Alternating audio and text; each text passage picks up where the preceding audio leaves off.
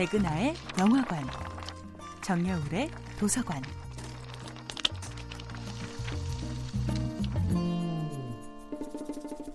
안녕하세요. 여러분과 아름답고 풍요로운 책 이야기를 나누고 있는 작가 정여울입니다.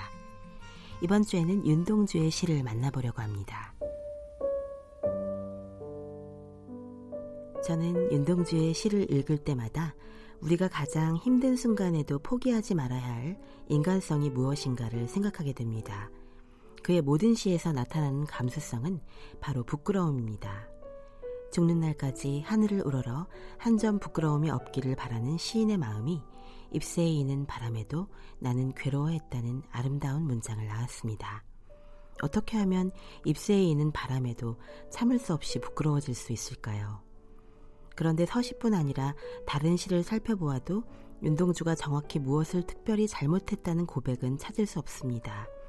나쁜 짓을 해서 부끄러운 것이 아니라 나의 존재 자체가 부끄러운 것은 아닐까 하고 근원적인 질문을 던지는 것이 바로 윤동주의 시가 보여주는 부끄러움의 순수성입니다. 내가 혹시 나도 모르는 사이에 무언가 잘못한 것은 아닐까요? 나의 존재 자체가 타인에게 부담이 된 것은 아닐까요? 이렇게 끊임없이 질문하는 감수성이야말로 윤동주 씨의 아름다움을 지탱하는 아름다움의 뿌리입니다. 윤동주의 참회록에는 더욱 놀라운 부끄러움의 감수성이 꿈틀거리고 있습니다.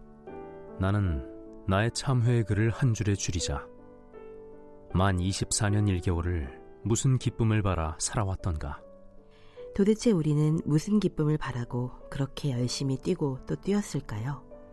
기쁨을 바라며 살아가는 인간의 본성 자체가 부끄러운 것이라고 믿었던 것인지도 모릅니다. 행복을 추구하는 것은 인간의 본성이지만 행복을 추구할 때 혹시 나의 행복이 타인의 행복을 해치지 않았는지 뒤돌아보는 것이야말로 우리를 진정으로 인간답게 만드는 힘이 아닐까요?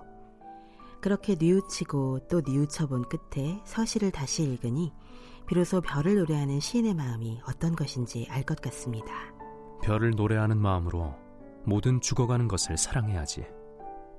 그리고 나한테 주어진 길을 걸어가야겠다.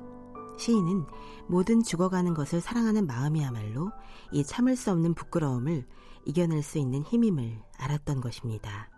견딜 수 없는 미움이 사무칠 때 서시의 주문을 걸어보면 어떨까요? 모든 죽어가는 것을 사랑해보자고 그리고 우리 자신에게 주어진 길을 묵묵히 걸어가자고 말입니다. 정야울의 도서관이었습니다.